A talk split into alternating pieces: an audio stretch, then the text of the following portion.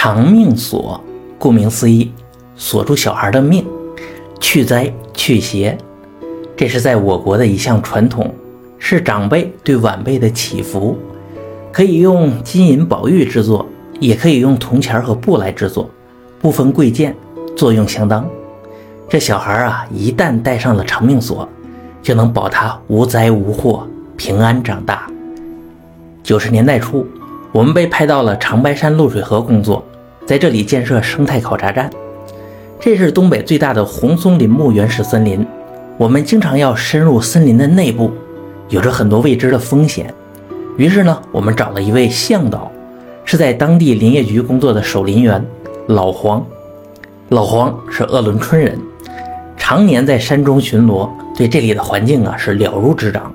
同时呢，他也是一位经验丰富的老猎手。我们在营地生活啊，储存的大多数是一些干粮、罐头，还有脱水蔬菜。时间久了，嘴里没味儿，淡的不行。这时候啊，就有老黄帮忙给我们改善一下伙食。有句老话说：“棒打狍子，瓢舀鱼，野鸡飞进饭锅里。”指的就是这儿。这大东北啊，物产实在是太丰富了，想要改善伙食，那是轻松加愉快，就看你想吃什么了。这不，最近我们这个馋虫又犯了，找到了老黄，看看能有什么野味儿。不过这回不太巧，老黄的猎枪卡壳子，拿去修理了。但这也难不倒他，吃不了山上跑的，那就吃点水里游的呗。二话不说，就带着我们去钓鱼。我们营地距离露水河还挺远，于是老黄弄了个毛驴车，带上鱼竿、抄网、水桶这些设备啊，还秘制了一罐子鱼饵。带着我和同事小林是悠哉悠哉地朝着河边赶去，还别说，这一路上小风吹着还挺惬意。可突然呢，这毛驴走着走着就停了，哎，就好像被施了定身术，站在那儿啊是一动不动，怎么赶都不走了。这是怎么一回事呢？只见啊，在路前边趴着一只灰毛狐狸，这狐狸啊非常特别，个头呢一般。但全身圆滚滚、肥嘟嘟的，哎，就像一只灰色的萨摩耶。看我们来了，它也不怕，就只是悠闲地趴在那儿啊，眯着眼睛晒太阳。我们这头毛驴呢，不知道是害怕它还是怎么的，还是见着这狐狸，就是说什么也不动了。嘿，这就邪门了！大白天的，三个大活人还能让这个小狐狸给唬了？我是跳下车子，打算过去来一脚给它轰走。不过等走近一看。我有点懵了，这胖狐狸抬头看向我，发出一声清脆的铃声。哎，这下奇了，这狐狸的脖子上怎么挎了一块长命锁？看材质应该是银的，做工非常精致，上面刻着“长命百岁”四个字，下面拴着几个银铃，是叮铃叮铃的响着。那这可能就是有主的狐狸，也就是啊有人养的宠物。当时虽然是九几年啊，但也的确有把狐狸当宠物养的，但给狐狸挂长命锁的倒是不常见。看来呀，这家主人是把狐狸当孩子了，就跟现在呢把猫猫狗狗当孩子的一样。这时老黄突然给我拽回来了，说：“你别乱动，在这山里啊，狐狸惹不得，这里最邪的就是它。它不招你，你最好别去理它。”要么就拿准了能打死他，要是招惹了他，还给他跑了，那后边准得报复，早晚会害死你。听老一辈的猎手们说啊，如果实在招惹上狐狸了，那记得一定要从背后下手，不能让他看到你的脸。如果他看到你的脸啊，临死前会朝你微笑一下，哎，那就全完了。这狐狸笑呢，是最可怕的。看到狐狸死前的微笑，那这人基本上就再也走不出这山了。这听起来够邪门的。现在这狐狸拦着路，这个驴子不敢往前走，我们也不敢动它了。这可咋办？关键时刻还得看老黄。老黄呢，从车上搬出打窝用的饵料，这揪出来拳头这么大的一颗，是搓了搓，当下是芳香四溢呀，人闻到了都觉得馋。老黄呢，把这团子是轻轻地抛到了路边，对着这狐狸指了指，这胖狐狸看了，就跟明白他的意思似的，慢悠悠的就站起了身，就走去吃这个团子了。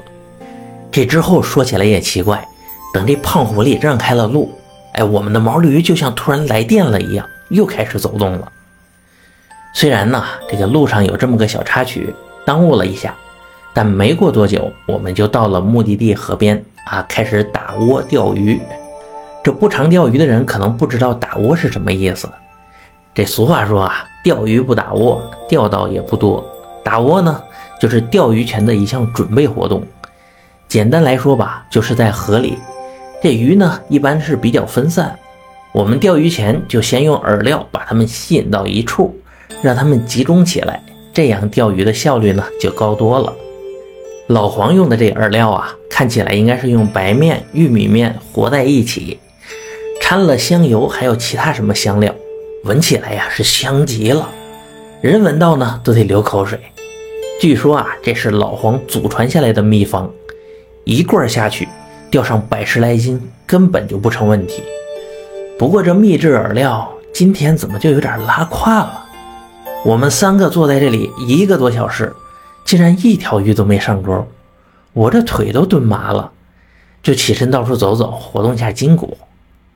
可这一起来可不得了，我看到对面不远处站着个黑乎乎的东西，仔细一看，好家伙，给我吓一激灵，这竟然呢是只熊皮子。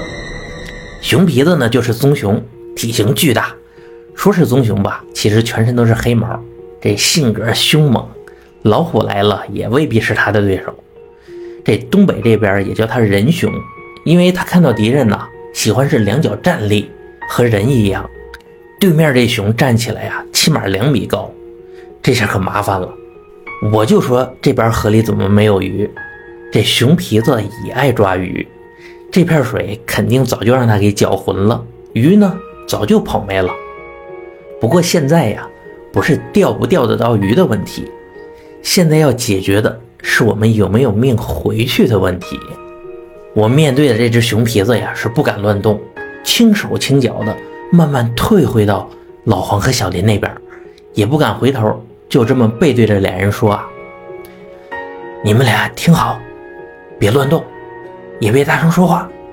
看对面啊，有只熊皮子。”那俩人一听也紧张起来了，这下可不巧，老黄的猎枪呢恰好拿去修了。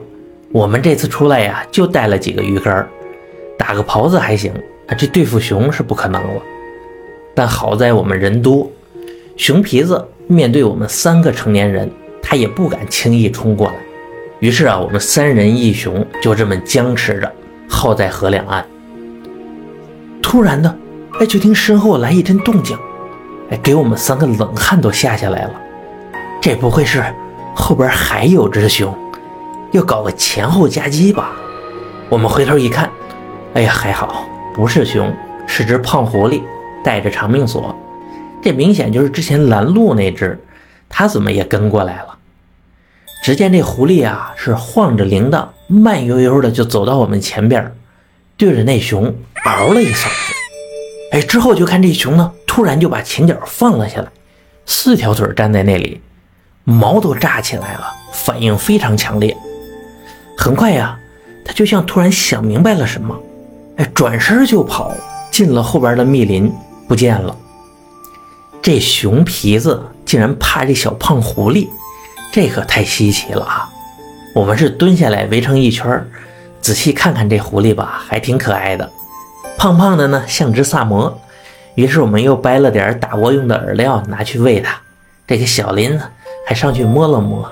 这狐狸呢也不怕人，就乖乖的伏在地上吃东西。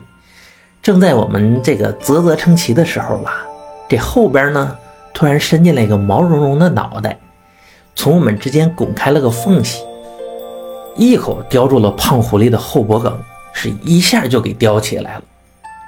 我的妈呀！我一看。这什么呀？给我吓得差点一屁股坐在地上。这是个巨大的灰毛狐狸，体型比牛都大。它叼着那只带着长命锁的胖狐狸，就像只母猫叼着小猫一样。原来这熊皮子是看到它才跑的呀。只见这个巨大的狐狸叼着小狐狸走到河边，看来呢，似乎对我们并无恶意。老黄啊，扶住我和小林说：“没事，你你你俩别怕，不不伤人。”我当时呢，很快也就镇定下来了。毕竟这体型的狐狸，想吃我们谁都跑不了。这事儿吧，一旦没什么悬念了，也就不害怕了。只见呢，这个大狐狸叼着小狐狸，顺着河流是一步三回头，像是要我们跟上去。这个小狐狸呢，乖乖的挂着，哎，也看向我们。我就问老黄怎么办，老黄说没事儿，要也跟着去看看。可没等我们下决定吧，我们身后这个驴车先动了。这头倔驴呢，就跟接到什么指令一样，是紧紧的跟在大狐狸身后。这这下我们想不跟过去都不行了。于是呢，我们就把渔具一收，上了驴车，跟上了这只大狐狸。在车上啊，我们就嘀咕：“你说这狐狸怎么可能长这么大，而且看起来还通人性，甚至啊，给他宝宝带了个长命锁。”哎，这长命锁又是哪来的？不会是害了附近的人吧？